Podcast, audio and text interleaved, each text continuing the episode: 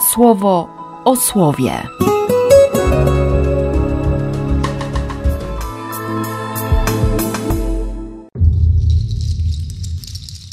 Dziewiętnasty marca, piątek.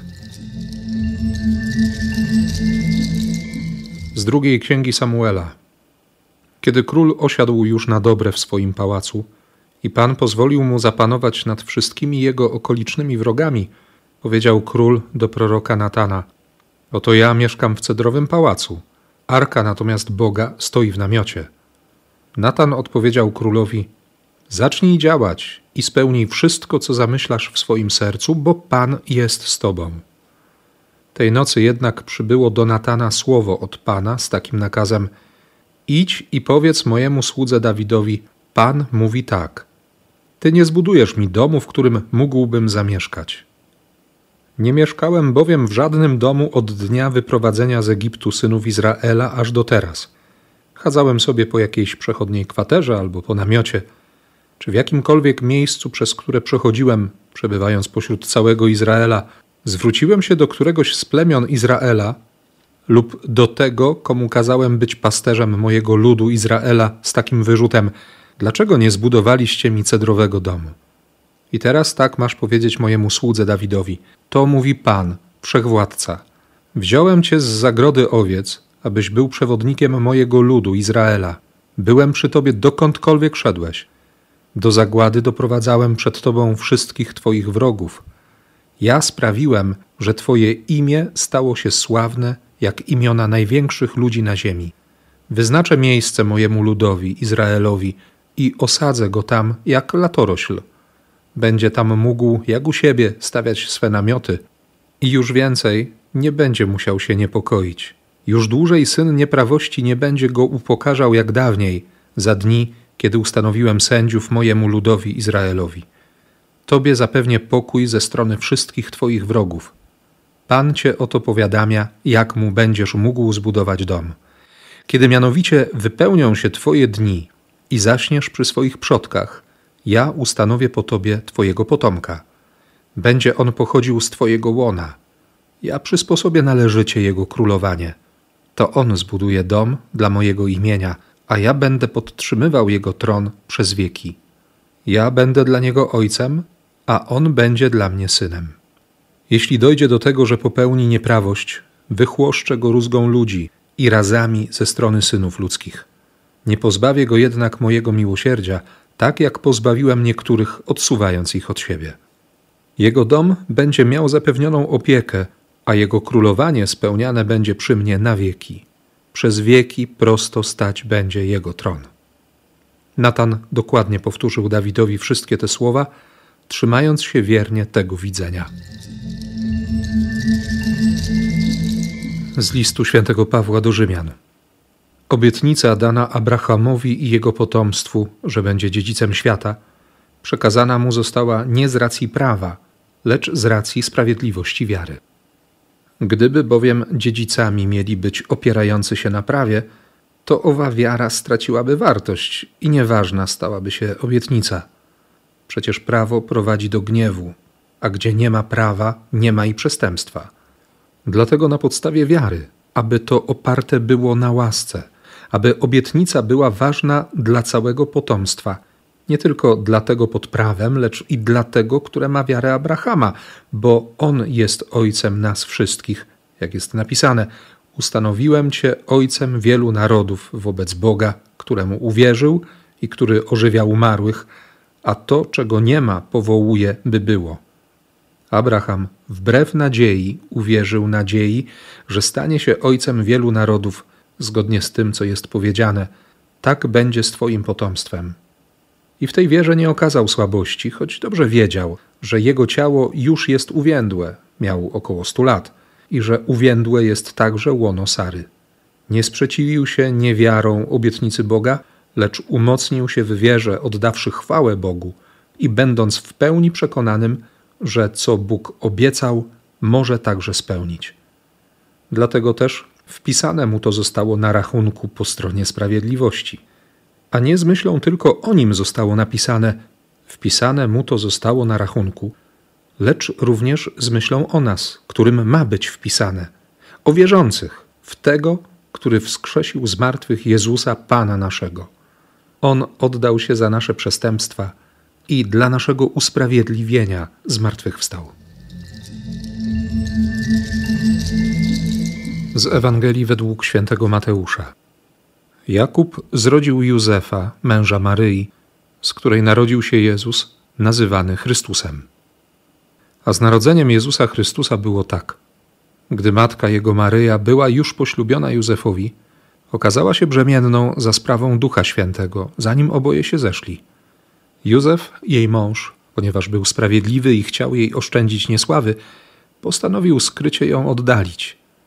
Gdy już to obmyślił, anioł Pana ukazał mu się we śnie i powiedział: Józefie, synu Dawida, nie bój się przyjąć Maryi, twojej żony, bo poczęte w niej jest z Ducha Świętego.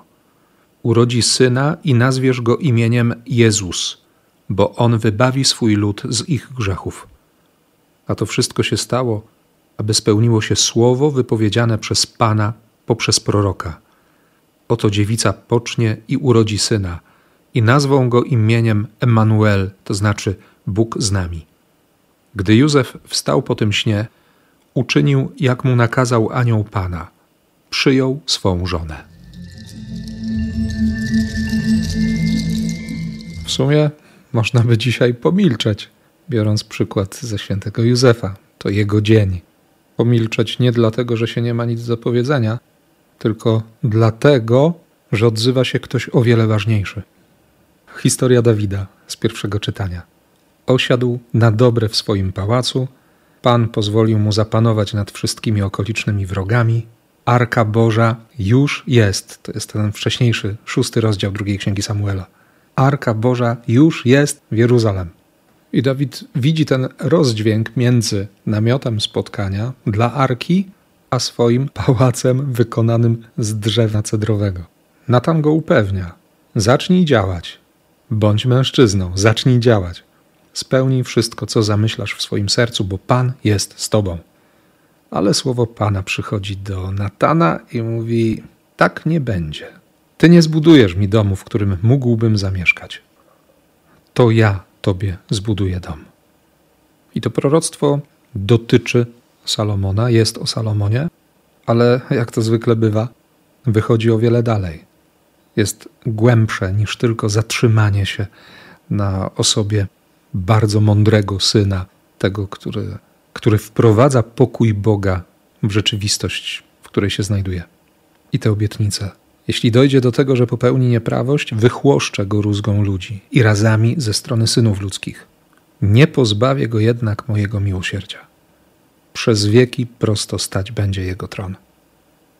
I ten siedemnasty werset, którego nie słychać w pierwszym czytaniu, Natan dokładnie powtórzył Dawidowi wszystkie te słowa, trzymając się wiernie tego widzenia. Natan odsunął swoje myśli, swoje rozumienie rzeczywistości. Trzymał się wiernie widzenia otrzymanego od Pana. Bóg daje obietnice o wiele głębsze, szersze, przekraczające ludzkie myślenie, ludzkie marzenia. I On tych obietnic dotrzyma. Można Boga trzymać za słowo.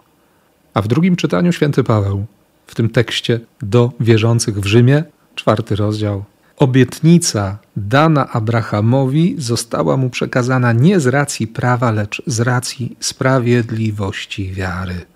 Bo Abraham uwierzył Bogu, który ożywia umarłych. I to, czego nie ma, powołuje, by było. Nie sprzeciwił się niewiarą obietnicy Boga ale był w pełni przekonany, że co Bóg obiecał, może także spełnić. I potem to słowo o Jezusie, o tym, który oddał się za nasze przestępstwa i dla naszego usprawiedliwienia zmartwychwstał. I dopiero po tych tekstach, na tym fundamencie, na wierze, na sprawiedliwości, która jest poszukiwaniem, która jest tęsknotą, która jest gotowością, żeby usłyszeć i iść za słowem Boga żeby słowo stało się życiem, słowo stało się ciałem. Dopiero wtedy ruszamy do pierwszego rozdziału Ewangelii Mateusza, szesnasty wers najpierw, że ojcem Józefa jest Jakub, i później ten pierwszy sen. Sen, który wszystko zmienia, bo młody chłopak dowiaduje się, że, że kobieta, z którą wiąże wszystkie nadzieje, która jest jego sercem, jego skarbem, jego klejnotem, jego miłością, ta dziewczyna jest w ciąży. Ona jest mu przyrzeczona. Oni już są razem, chociaż się jeszcze nie zeszli, jeszcze razem nie zamieszkali, ale są już małżeństwem. Co w nim się musiało dziać? Wszystko runęło. Nie? On cierpi. Wszystko go przerasta. Fakty spadły na niego jak grom z jasnego nieba. A że to mężczyzna, to ja próbuję sobie wyobrazić, gdybym był kimś innym i gdybym się dowiedział, że. To znaczy, no nie umiem sobie tego wyobrazić. Nie umiem sobie tego wyobrazić, dlatego, przede wszystkim dlatego, że te pierwsze 18 czy 20 lat życia nie upłynęły mi na słuchaniu Boga, ale bardziej na słuchaniu siebie. Jak sobie przypomnę siebie, to wiem, że w życiu nie zrobiłbym tego, co Józef. Bo wcale nie chodzi o to, że ten sen, a właściwie pierwszy z czterech snów, nagle wszystko zmienił. Był takim wstrząsem albo takim upewnieniem, takim rozkazem, że Józef wszystko rzuca i, i teraz nagle ma doświadczenie mistyczne. Ten chłopak do tego dorastał. On słuchał, on tym żył. Ta sprawiedliwość, o której pisze Mateusz, właściwie to drugie imię Józefa, Józef Sprawiedliwy, Józef ben Jakow, Cadik, to jest człowiek, który kocha, który się uczy miłości, który się uczy relacji. E, dzisiaj dla mężczyzn, nie dla facetów, nie dla chłopców, ale dla mężczyzn, to jest konkretnie, to jest robota, to jest relacja.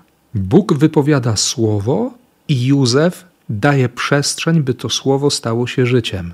W Maryi słowo fizycznie staje się nowym życiem w jej łonie, w Józefie słowo staje się działaniem Józefa. No są siebie warci. to musieli być naprawdę niesamowici ludzie. W miejscu, o którym nikt nigdy nie słyszał. Kompletna galilejska dziura z mieszkańcami o szemranej opinii, i nagle pojawiają się tam takie perły, których nikt nie zauważa. No normalna para, normalne małżeństwo. No trzeba im wybaczyć. Poszło trochę za wcześnie, dziecko rodzi się przed terminem, ale Józef bierze to dziecko na kolana, nadaje mu imię, no to jest jego syn. Tylko oni oboje wiedzą, co się tam naprawdę wydarzyło, jak to wszystko wyglądało. Trochę tajemnicy.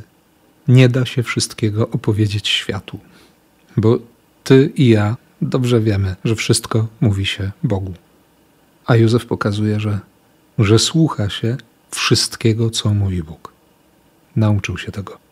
Bo właśnie u Józefa widać najlepiej, że ta gotowość, to pragnienie, by, by rozpoznać tęsknotę i marzenia Boga, to jest miłość. Sprawiedliwość jest miłością, bo miłość jest tym gorącym pragnieniem tego wszystkiego, czego chce ten, ta, którego, którą kochasz, kocham, bo Bóg gorąco pragnie szczęścia każdego z nas. I to jest miłość. Tej miłości życzę Ci z całego serca i aby ona właśnie stawała się w Tobie życiem, pragnieniem, na które będziesz otwierać oczy i zrobisz wszystko, by jej nie stracić. Błogosławię jak tylko potrafię, w imię Ojca i Syna i Ducha Świętego. Amen. Słowo o słowie.